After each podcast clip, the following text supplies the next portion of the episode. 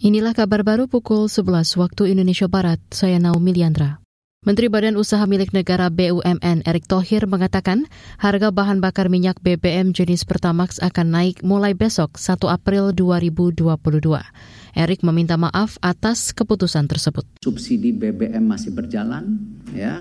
Ini pemerintah sudah memutuskan Petralite dijadikan subsidi, Pertamax tidak. Ya, jadi kalau Pertamax naik ya mohon maaf, tapi kalau Petralite subsidi tetap. Ya, nanti 1 April tunggu off the record, ya. Tapi kebijakan pemerintah di mana subsidi BBM itu mencapai puluhan triliun. Itu tadi Menteri BUMN Erick Thohir.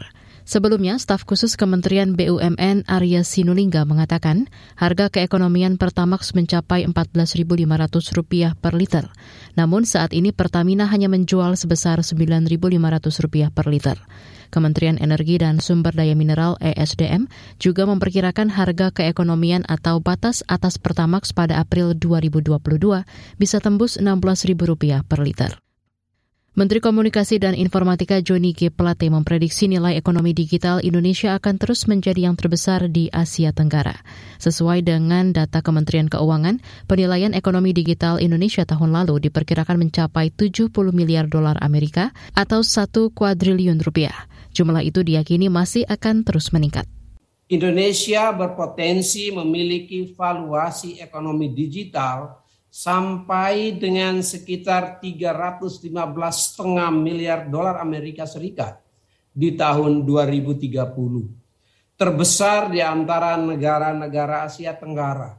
PricewaterhouseCoopers juga memprediksi bahwa Indonesia akan menduduki peringkat 4 dalam kekuatan ekonomi global di tahun 2050 mendatang. Menkominfo Joni G. Plate menambahkan Indonesia harus menangkap peluang nilai ekonomi digital itu dengan baik. Kementerian Kominfo juga akan terus melakukan program pengembangan SDM digital melalui literasi dan pelatihan. Korban kasus kerangkeng manusia di Kabupaten Langkat hari ini akan melaporkan dugaan pelanggaran tindak pidana perdagangan orang ke Badan Reserse Kriminal Mabes Polri.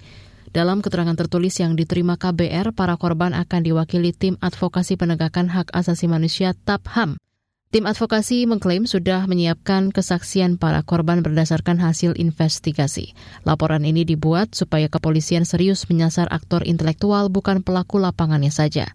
Sebelumnya Polda Sumatera Utara menetapkan delapan tersangka kasus kerangkeng manusia di Bupati Langkat nonaktif terbit rencana perangin-angin.